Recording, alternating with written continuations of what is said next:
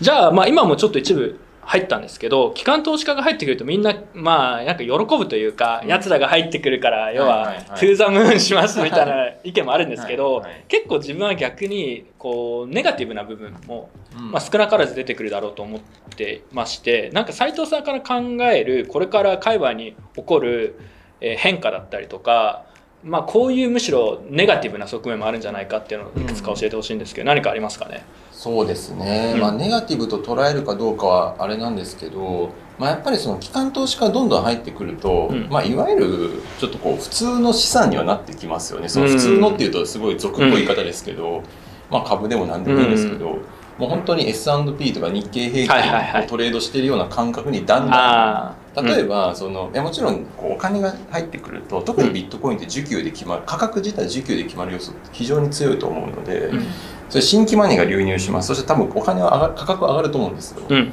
一方でそうやってお金がどんどん入ってくると今、まあ、かつてに比べると、まあ、東さんも実感されてると思いますけど、ボラティリティってやっぱ下がってきてうんると思うんですよ、もう1日に何十パー動く、まあ、うん。10%動くこともだんだんなくなってくる。はいはいはい。なんかまあそれを別にあのそれ本来いいことなんですけどね、うん。いいことなんだけどあのボラティリティを求めてビットコインを取引してる人からするとなんかこううんデイトレとかをしてるような方からすると、まあ、それってまあビットコインの良さとか、うん。まあ、そうクリプトの良さが少し失われてるってうん捉える方もいらっしゃるでしょうし。でまああとはそのさっき私無相関あの他の資産と無相関だよみたいなこと言いましたけど、うん。これ結局みんながビットコイン機関投資家持ち始めると、うん。勝手に相関はできてきちゃうんですそうですよね。そうです、うん、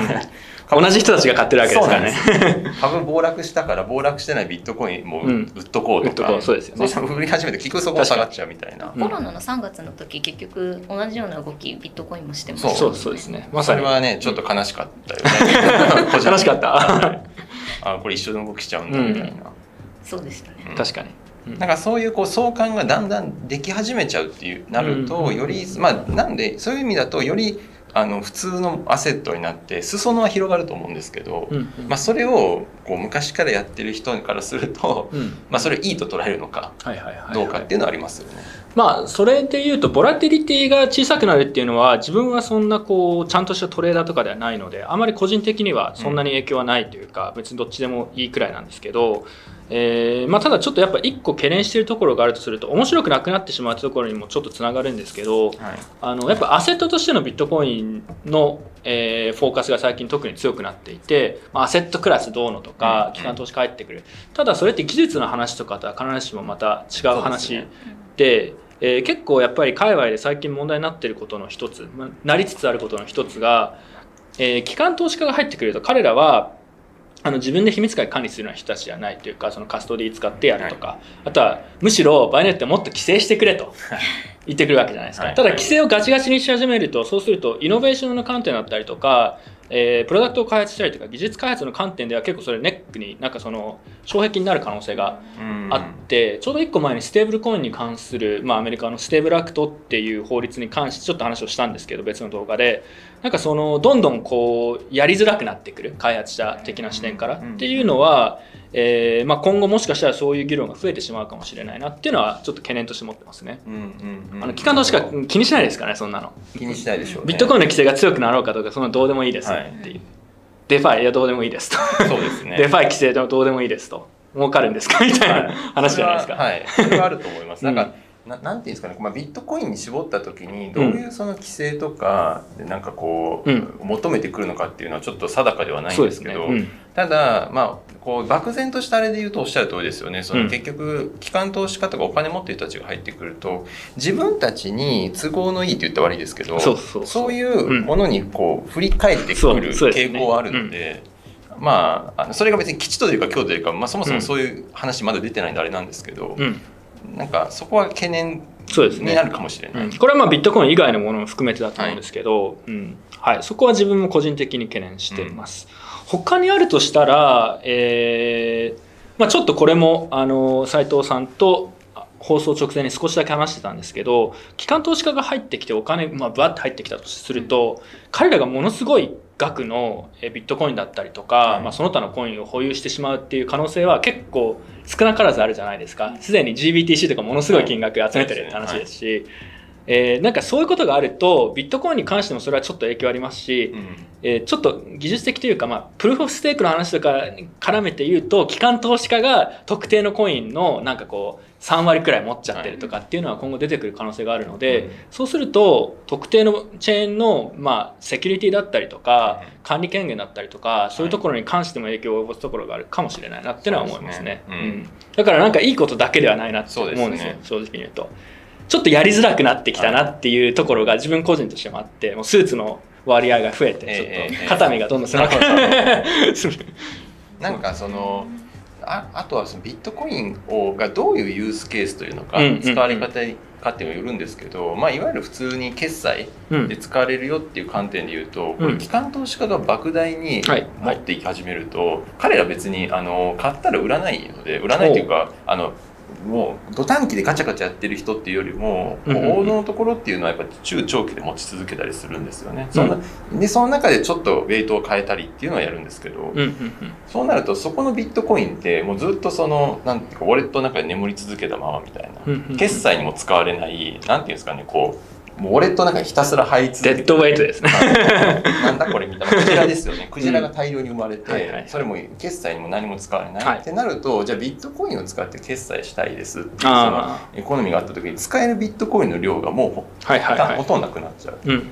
だから多分その機関投資家、まあそうなってくるとおそらく機関投資家が持っているようなものを、ビットコインをどういう、なんかこう融通させるようなサービスとかっても出るかもしれないんですけど、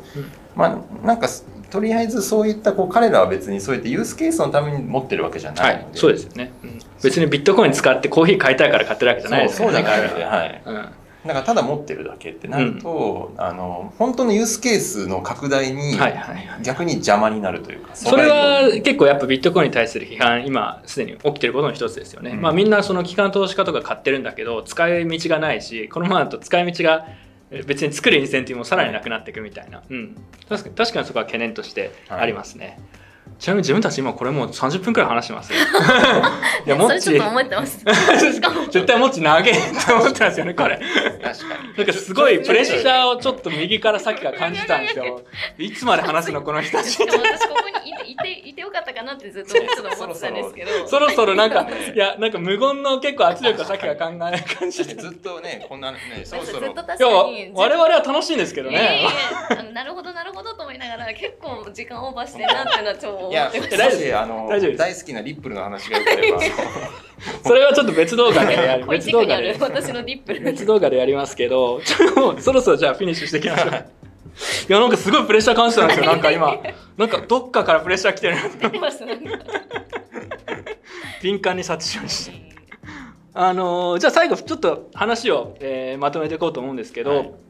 えーまあ機関投資家が入ってくる要因だったりとか、うんまあ入ってくるとどうなるのかみたいな話をしたんですけどちょっと最後に具体的に来年こういうことが起こるんじゃないのかっていう相場的な話を、まあ、ビットコインに絞ってやりましょうか、はい。まあ、絞らなくてもいいですけど他の言いたいことがあればいいんですけどビットコインを中心に来年のこう相場とか、まあ、こういう動きがあるんじゃないかとかこういうところに注目しておいた方がいいっていうのがあればちょっと教えてほしいんですけど、そうですね。まあこれ難しいですけどね。ね。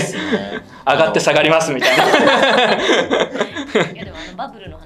バブルの話。いやあのままあそうね。だからうん。僕、実はビットコインははい。ずっと持ってるんですけど、ほとんどトレードしてないんですね、はいはいはいはい。結局これはもうちゃんと言いますけど、うん。もうわかんわかんないから、はいはいはいはい。別になんか上がる下がるのそんなどなんだろう。もうピンポイントで当てれる自信が全くなくて、うん、ただずっと持ってるだけ、ん。まあただ持ってれば結局上がってるし、そうですね。もう持ってるのが一番賢いんじゃないかとちょっといや僕もやっぱその境地に入りましたはね。い その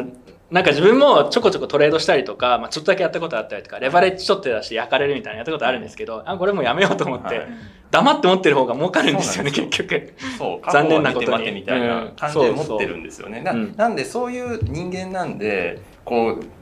期間を区切って、うん、この相場がどうなるってちょっと言いづらいとこあるんですけどもちろんそうですよね。でも、僕がじゃあなんで持ってたかとかそのうん。持った時何期待したかとかで言うと、まあ、僕2016年ぐらいに買ったんですけどね、うん。うん、おでいいいいタイミングじゃないですか結構。16年。当時僕なんかよ4万8000おとかかなりはい、でインしてるんですけど、うん。でも当時もビットコイン4万円なんて信じられねえみたいなあ高い、はい。うんうんうん2万円ぐらいの感覚で僕東さんのなもうなんかそのことツイートがなんか確かになんか2万万くらいでしばらくうろうろしてたんでなんか4万とか5万とかになるとなんか高いなみたいな。なんかそういうのを見て、やっぱそうなんだみたいな。そうそうなっちゃいます。今もなんかちょっと実感ないですね。今だって200万円くらいですよね。そうですよね。100万くらいで今か止まってますねそうですよね。体内時計というか感覚は。なんかいやそれであの、まあ、そういうとこから入ってたんですけど、で2017年、まあこういわゆるバブルみたな、はいいはい来ましたね。うんただこれもその自分のこれビューですけどね、うん。そもそも17年のバブルもうん。中長期的に見たら大したことないと思っ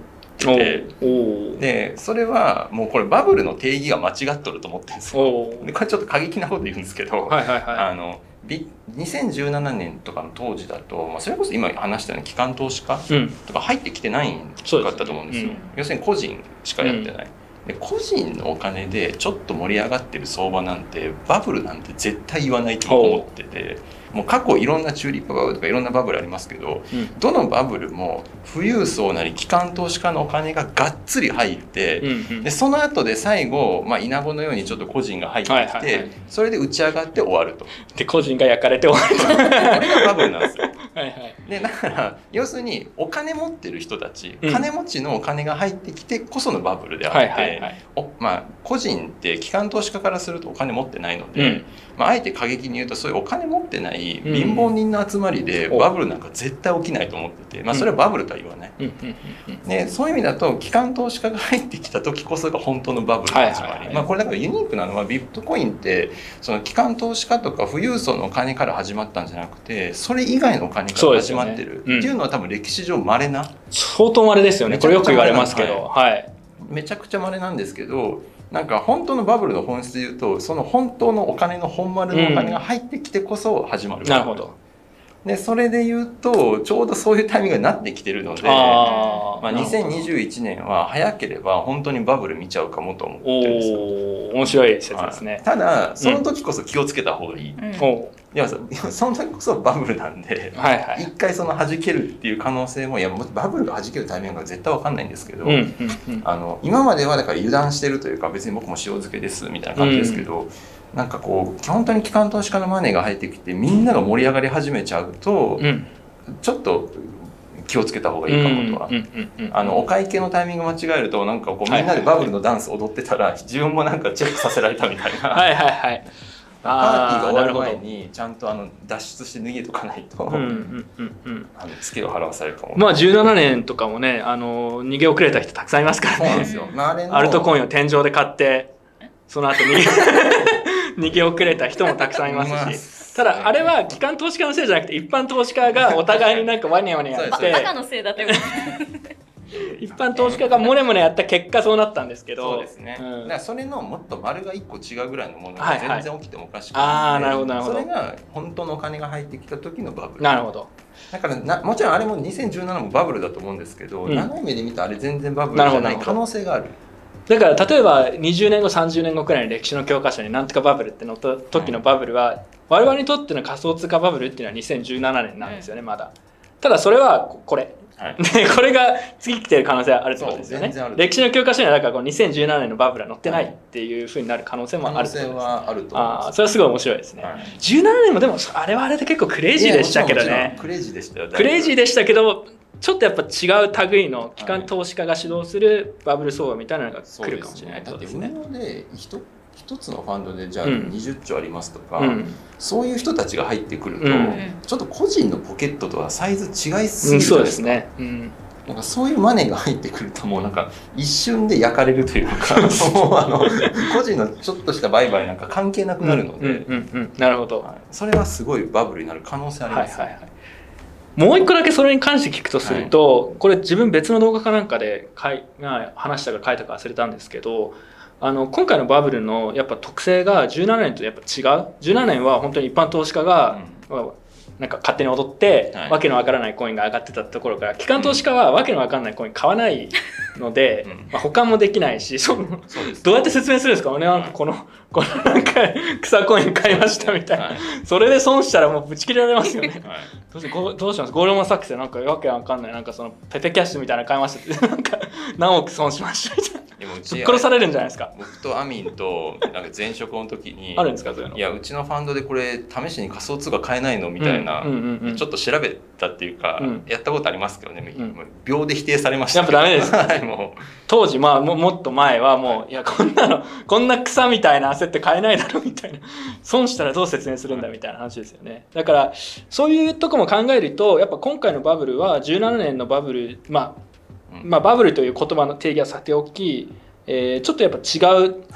特質の、えーやっぱ相場になる可能性あるなと思うんですよね、うん。だからやっぱ主要なコインに結構やっぱお金がバンバン入っていって、でちっちゃいコインはもう追いつけないみたいな。そうですね。ん。っていうのはあるかなと僕は個人的に予想してそれで言うと機関投資家がん。最初ビットコインを皮切りにいろんなアルトに手出していくかっていうと僕それは相当ないと思ってますまあそうですよいねやもちろん10年20年ってスパンで見ればあるのだろうとは思いますけど、そのいきなりはないと思ううんんですよ、うんうん。なんかでもあのそれに期待したは先回りの動きを個人がしてアルトバブルがあるとかっていうのはまあある、あそれは僕あると思います、はい。うん。それはあると思いますけど、あの本当に小規模の。はい、リアルマネーがそこに入るかっていうとちょっとそれは、なるほど、はい、そこまでは僕は思ってないですねまだ。はい、来年はディップルには入んない。いやそれはどう機関投資家の。どうなんですか？機関投資家どうですか？リップル。いやどうなのかちょっとリップに関してはコメントはちょっと差し控えたいところあるけどね。なるほど。まあちょっとそれは別の動画でいきましょう、ね。詳しく。はい。じゃあ、えーこの動画はここまでにしようと思います。もうモッチーからのやっぱプレッシャーを感じるので、一旦ここで切り すみません。否定しない。あのねいや、だいぶ 一旦ここまでにして、一旦、一旦ここまでにして、えー次のトピックをまた話していこうと思います。では、はいえー今回ここまでです。お疲れ様です。あありがとうございます。